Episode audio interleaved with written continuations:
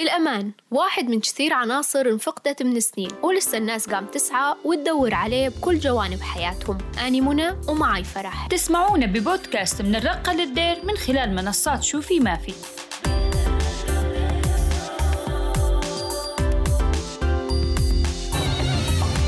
السوريين بشكل عام عاشوا مرحلة كثير قاسية انعدم بها الأمان بشكل كامل ومن كل الجوانب، الأمن القومي، الاقتصادي، الاجتماعي. ولما يصير خلل بجانب واحد من هالأمور راح تخرب حياتنا، فما بالنا لما تختل من كل الأطراف. عدم الشعور التام بالأمان يأثر بالضرورة على كثير من جوانب مهمة بحياتنا، عملنا، دراستنا، تطورنا، صحتنا الجسدية والنفسية، وإعادة إصلاح هالأمور يتطلب جهد ووقت ودعم منا ومن المجتمع ومن الجهات المعنية.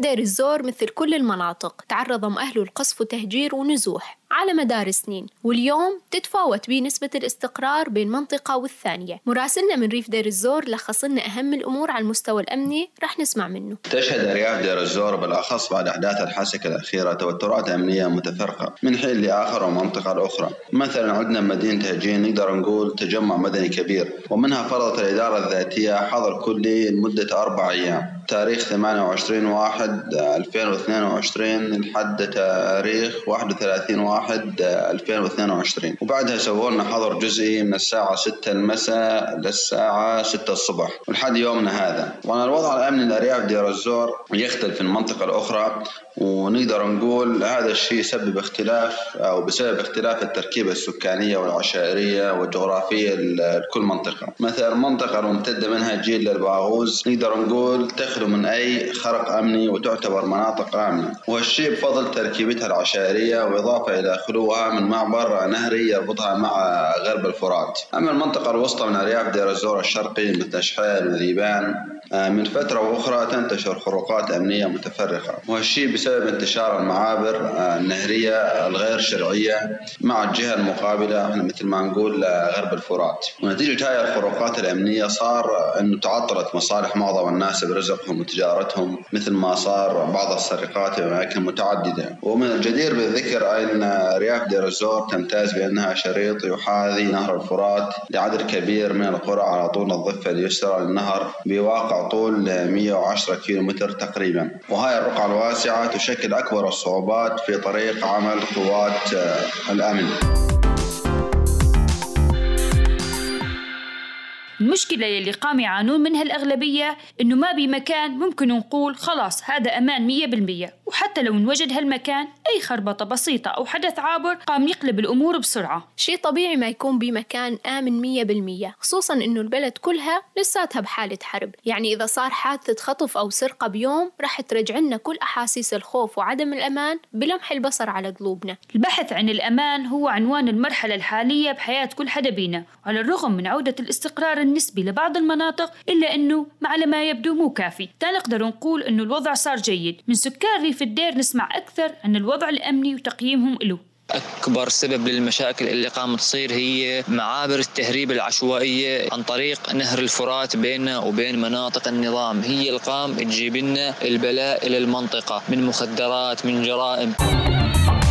أنا ساكن بالهرموشية. بالنسبة للأمان ما قيمه يعني حتى خمسة من عشرة. ما بي يعني الواحد إنه يمشي بكيفه بالليل أو إنه يأمن على حاله يطلع بسيارة آخر الليل أو آخر النهار مثلاً، أو يمشي على طرقات منقطعة ما فيها حدا. والسبب الأساسي المحرك لهذا عدم الاستقرار هو تنظيم داعش.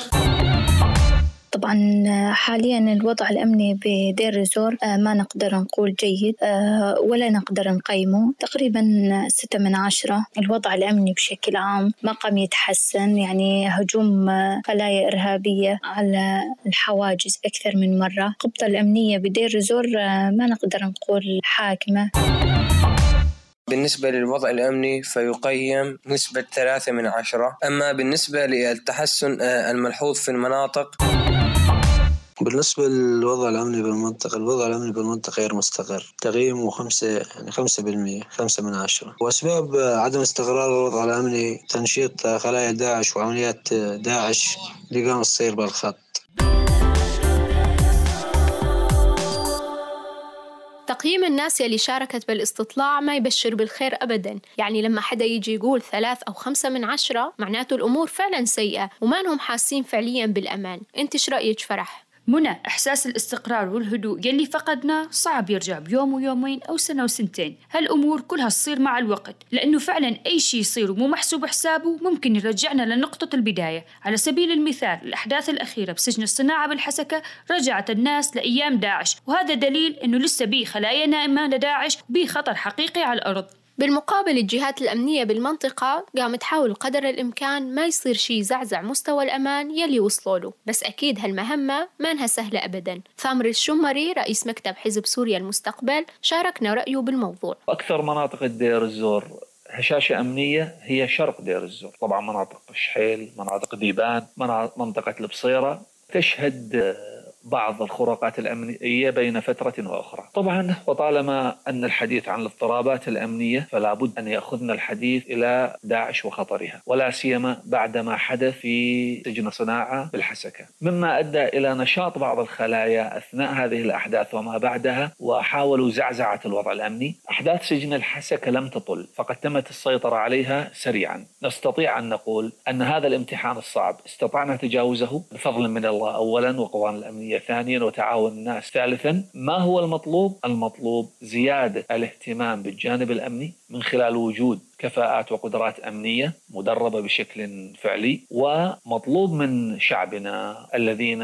عانوا من داعش الأمرين أن يكونوا جنبا إلى جنب مع إدارتهم، وأن يكونوا جنبا إلى جنب مع قواهم الأمنية، فالقضية أولا وأخيرا تمس الجميع. أغلبنا عاش تفاصيل النزوح بكل ما فيها من تعب جسدي ونفسي، بناس اضطرت تتنقل أكثر من مرة تا يحافظون على حياتهم وحياة عوائلهم. حسين العلي من ريف الدير خبرنا عن تفاصيل حياتهم بظل عدم الاستقرار ومستوى الأمان المدني. يعني الوضع الأمني، نفتقر الوضع الأمني حاليا، الوضع الأمني غير مستقر حاليا. طبعا بالنسبة إذا بدنا نقدره قدر الوضع الأمني من عشرة، يعني الوضع الأمني يجوز أربعة من عشرة الوضع الأمني جيد. يعني تشهد بالفترة السابقة أنه تحرك للخلايا، يعني نشط أجندات خارجية، هاي هي جد تسبب زعزعة أمن واستقرار المنطقة، وهاي المشاكل جد تنعكس سلبيا علينا إحنا كمواطنين. ليش؟ لأنه جد تصير استنفارات، جد تصير حواجز، تصير حملات، يصير حظر، كل الأمور هاي تنعكس سلبيا علينا، فجد نجبر إحنا كانوا اللي يشتغل ولا اللي بده يطلع والموظف والكذا، كلها تنعكس علينا سلبيا إن نقعد بالبيت. إحنا ما نقدر نقول إنه بس على الوضع الأمني، بس إنه على الخلايا أو مثلا الغايات، بي منها جد تصير اقتتال عشائري، بدنا نقول بي منها ثارات، بي منها مخدرات، بمنها مثلا تعديات، بمنها سرقات. يعني هالأمور هاي كلياتها فوق الوضع الأمني، هاي كلها زجت تنعكس علينا. وأني يعني صراحة أكثر شيء خا يعني خايف منه، وأكثر شيء جديد يزعجني بهالفترة إنه خايف التجنيد على أولادي، يعني يصير تجنيد لأولادي. أول حاولت أنتقل أكثر من منطقة يعني أبحث عن عن الأمن والاستقرار، ولكن حاليا استقريت بالهرموشية وماني مفكر أنتقل. ليش؟ لأنه حسيت إنه الهرموشية منطقة آمنة. طبعا الأسباب اللي خلتني أنتقل يعني من مكان لمكان بسبب الأنشطة الجديدة تصير، مثل اليوم صارت منطقة يعني صارت الأيام مشكلة منطقة هلا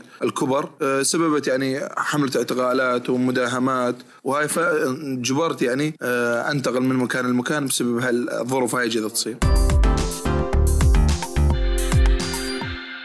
يعني كل الأحداث والتنقلات يلي عاشها حسين وعيلته بكفة، وخوفه على ولده الشباب من التجنيد بكفة ثانية. هالموضوع مقرق كثير عيال، وكل تفكيرهم شلون رح يخلصون ولدهم من التجنيد. بناس سفرت ولدها، بناس اضطرت تروح إجباري عنها، وناس لسه متغبية ببيوتها وموقفة حياتها بسبب هالموضوع. الفقر، الجرائم، الخطف، انتشار المخدرات، التحرش، السرقة، كل هالأمور نتيجة عدم الاستقرار الأمني والاقتصادي. صحيح الأوضاع بالرقة مستقرة أكثر مقارنة بالدير، بس هذا ما يمنع من وجود مشاكل وخروقات. مراسلتنا فاطمة من الرقة رح تخبرنا أكثر. نوعا ما الوضع الأمني جيد، يعني الحمد لله، ما بحرب، ما بقصف، ما بضرب، ما بتفجيرات. الناس متخوفة بسبب المشاكل الأخيرة اللي صارت بالحسكة بسجن غويران. كثير أمور شهدتها المحافظة بالسنين السابقة من قتل، خطف أطفال وقتلهم. إجراءات الأمنية اللي صارت قدرت توقف الناس المتسببة بهذا الموضوع، أو تفرض عقوبات للي يحاولون يفكرون يسوون هاي الأمور ويرتكبون هاي الأمور. مثل ظواهر السرقة والتحرش هي من زمان موجودة من قبل الحرب، بس كانت بنسب خفيفة، يعني ممكن بالشهرين ثلاث نسمع هيك سمعة. أكثر حدا متضرر هو النساء، حتى أهالي المحلات مو سلمانين، أهالي الذهب قام ينسرقون، أهالي الموبايلات قام ينسرقون، الصرافين اللي عندهم مصاري قام ينسرقون، القماش قام ينسرقون، بشكل عام كله قام ينسرق.